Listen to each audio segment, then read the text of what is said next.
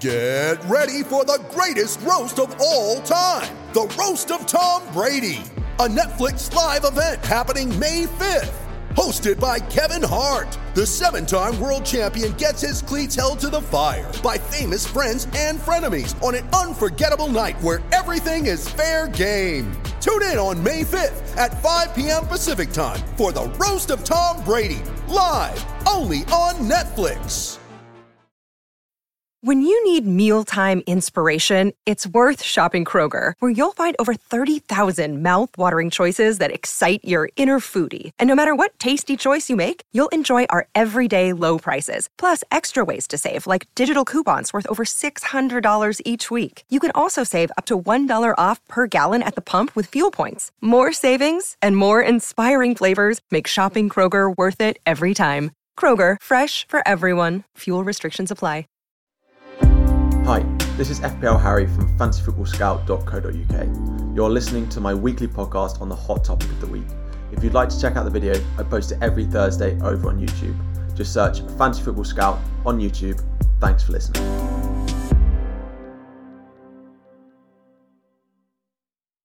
What is up, everyone? Welcome back to another Fantasy Football Scout video here. FPL Harry bringing you Harry's Hot Topics video every single week discussing the hot topic in the community. This week, we are having a look at midfielders. We're going to break it into two and we're going to look at both those sort of 8 million midfielders, 7.5 up to about 8.5 million price bracket, and then we'll have a look at those cheap midfielders as well. The likes of you selling Neto, Leon Bailey. We'll be having a look at those sort of 7 million and under midfielders as well. So basically, all midfielders that aren't those premium options are the ones that we're going to be looking at today. So the two brackets, we're looking at the likes of Pascal Gross, Rodrigo Harrison, who will very highly transferred in, and then we'll be having a look at maybe should we have Diaz, who scored a great goal at the weekend, Kulusevski, who looked great in game week one, maybe not so good in game week two, and then the likes of the Manchester City options in Foden, Gundogan, and Mahrez as well, plus other options in there. So let's dive in and have a look firstly at the fixtures. So on screen we have fixtures over the next six game weeks, and we're going to be looking at those best fixtures. Particularly, we'll be trying to put a lens on an attacking point of view because that's what's important. Again, down at the bottom of the list, you have the likes of Wolves and Aston Villa with a more difficult run of fixtures from an attacking point of view. Those of you with Bailey, those of you like Neto, like myself, will be looking to sell them and will be looking to bring in a couple of options who might be good replacements for these two.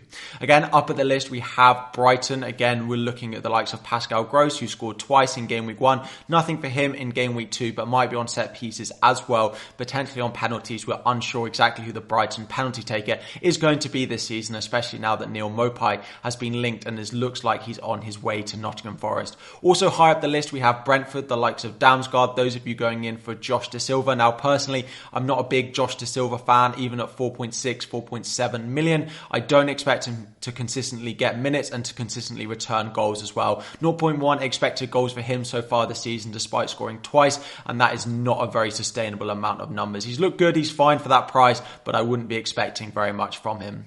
Elsewhere, a bit further down the list, we do have Leeds. Now, Leeds are a bit further down based on their fixture against Chelsea in game week three. If you're going in for the likes of Rodrigo or Harrison, although it's good for game week three, you might end up benching them this week, and after that, they have that really nice run of fixtures.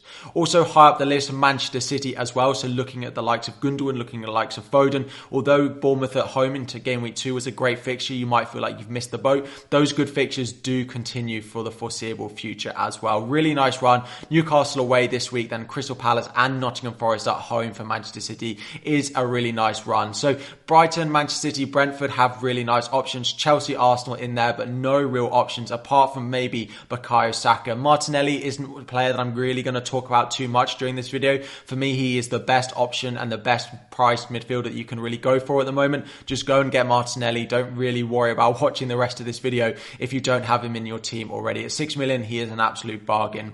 Really interesting as well to see that when Smith Rowe comes on, it's not necessarily for Martinelli and Martinelli staying on and playing a lot more minutes than maybe Saka is. Now, Saka is the other Arsenal midfielder that we could look at. He's only got an assist so far this season, and that's maybe not quite as much as we'd hope for. And as a Saka owner, I'm hoping that he picks up the returns in the next few weeks. But Bournemouth, Fulham, and Aston Villa in the next three game weeks could be the great time for Bukayo Saka to get a few more FPL returns for us. Bit further down, we see Everton come up, and the likes of Demarai Gray and Anthony Gordon could be very nice options as well. Anthony Gordon is linked with a move away, Chelsea potentially bidding for him, so Demarai Gray may be the one we should be focusing on a little bit more as his future is a bit more secure being part of Everton. Now, the opening few weeks, they weren't great. They are lacking a centre forward, but with the fixtures they have on the horizon, like Nottingham Forest, Brentford, and Leeds in their next three as well, these 5.5 million options, if you're looking for a replacement for Neto, could be a fantastic, fantastic pick.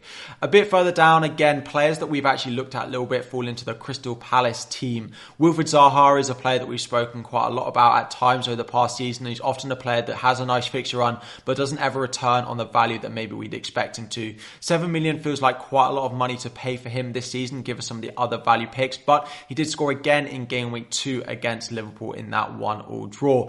The likes of Eze, the likes of Olise could be good options if we do get sustained minutes, and the likes of Ismaila Sarr, who could be the new Crystal Palace right winger, depending on his price, could be another great option given how he was a good option at Watford as well last season. So some nice teams in here with good fixtures. Also with these 5.5, you can't expect too much from them. Those 8 million options, you might be wanting to look at the fixtures as well. So those are the fixtures, but now we need the predicted points for the next six game weeks for both those cheap options and those 8 million options as well.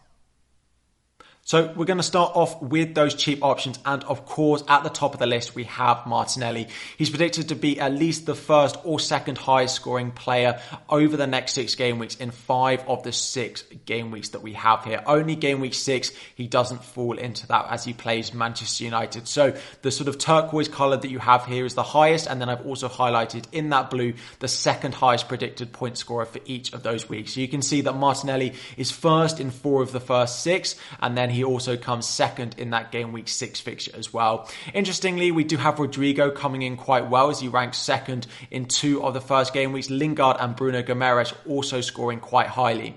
Now, if you look at the overall point scoring, however, not necessarily scoring well in one particular game week, James Ward-Prowse and Pascal Gross rank second and third behind Martinelli. Ward-Prowse is an interesting one, not necessarily that exciting an FPL asset as we all know, not necessarily scoring big returns, although he did return in game game week one. We do know how consistent he is. 6.5 million is probably more than we'd want to pay for him, but he does return well on the predicted points. The Southampton fixtures over the next three are a bit more difficult. Again, maybe it's a wait and see on Ward-Prowse. Hopefully he drops in price, maybe a couple of points to 6.3, for example, and we can go and get him. However, he does do well, as I said, for overall points, but not quite so well for value because of that price.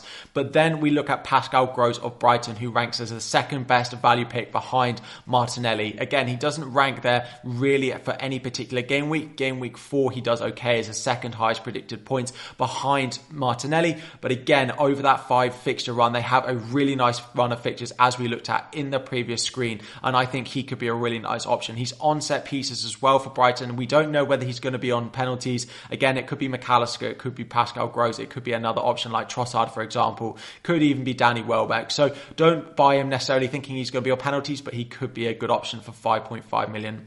Next up is Zaha, who does well again for predicted points. His value rating does drop again because of that 7 million price tag.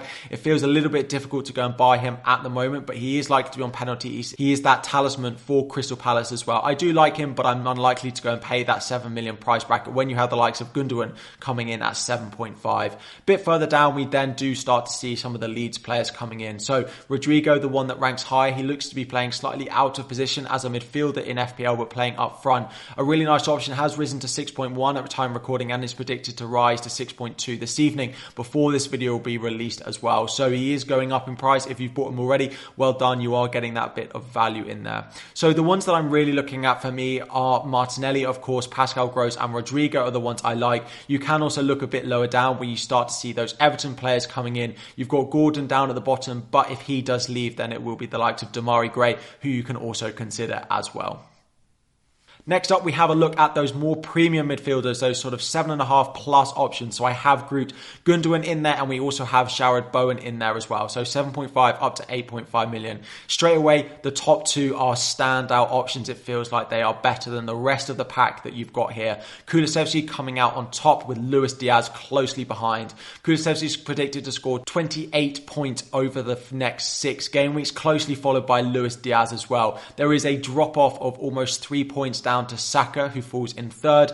Then you have the likes of Mount, Foden, Mahrez, Bowen, Gundogan and Maddison down at the bottom as well. Interestingly, even when you start to look at value, you'd still have Gundogan falling very low down. There is a slight issue with predicted minutes for him, especially with Bernardo Silva still being a Manchester City player. However, seeing that he got the captain's armband for Manchester City in game week two does make me feel a little bit more assured, and I might want to boost those numbers up a little bit more than we have got here. But it does stand out that Kulusevski and Luis Diaz are the two that we should go and get. Again, interestingly, when there was substitutions early on in that Tottenham game, Kulusevski did remain on the pitch against Chelsea. Again, again, just showing that Antonio Conte does trust him as one of his preferred wingers here.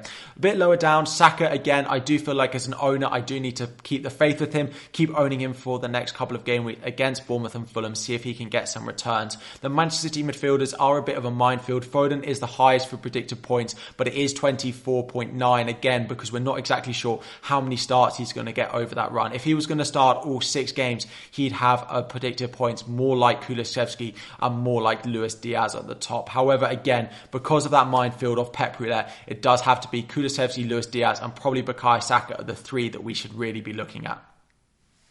So, in terms of my overall ranking, we have looked at fixtures, we've had a look at predicted points, we've had a general discussion about their abilities, their minutes, their set pieces, and everything like that. In terms of my overall ranking, we do rank in terms of those more premium options. We have Kulusevski, Diaz, Saka coming in the top three, Foden fourth. I think he's worth the gamble a little bit, depending on the minutes, depending on how he looks, maybe in the next couple. And then we have Mason Mount there. If Bernardo Silva goes, or we see a bit more from Gundogan, he could even be third on this list above Foden, in my opinion. In terms terms of those cheaper options, of course, you put Martinelli at the top. He is a great buy. Again, as I said, if you don't own him, make sure you're going and buying Martinelli over the next couple of game weeks. He is an absolute bargain and only going to rise in price even more than he has already. Gross comes in second. Again, that Brighton team have a cracking run of fixtures over the next six. Rodrigo next. Then we have the Everton guys, if you want to take a bit of a punt, followed by Jack Harrison because he is slightly more expensive than those 5.5 million options. If Harrison was 5.5, he'd go up the list, probably even above Rodrigo as well well. It's just that extra 0.5 I don't really want to go and pay for him. Again, let me know what you think of my rankings. Let me know if there's any players that you'd throw into this top five, each of these that I haven't got in here. Any players you're considering buying, have you bought any of them? Pascal Gross is the one that I'm looking at from this list as well. Let me know what you think. Thank you all for watching. Drop any questions you have about the upcoming game week in the comment section down below. If you do want more FPL videos as well, don't forget to check out my channel. All the videos you have are in the description down below. I upload at least three videos a week plus deadline streams for you all. Thank you all for watching. Make sure you subscribe to Fantasy Football Scout as well. Good luck in game week three, and I'll be back again very soon.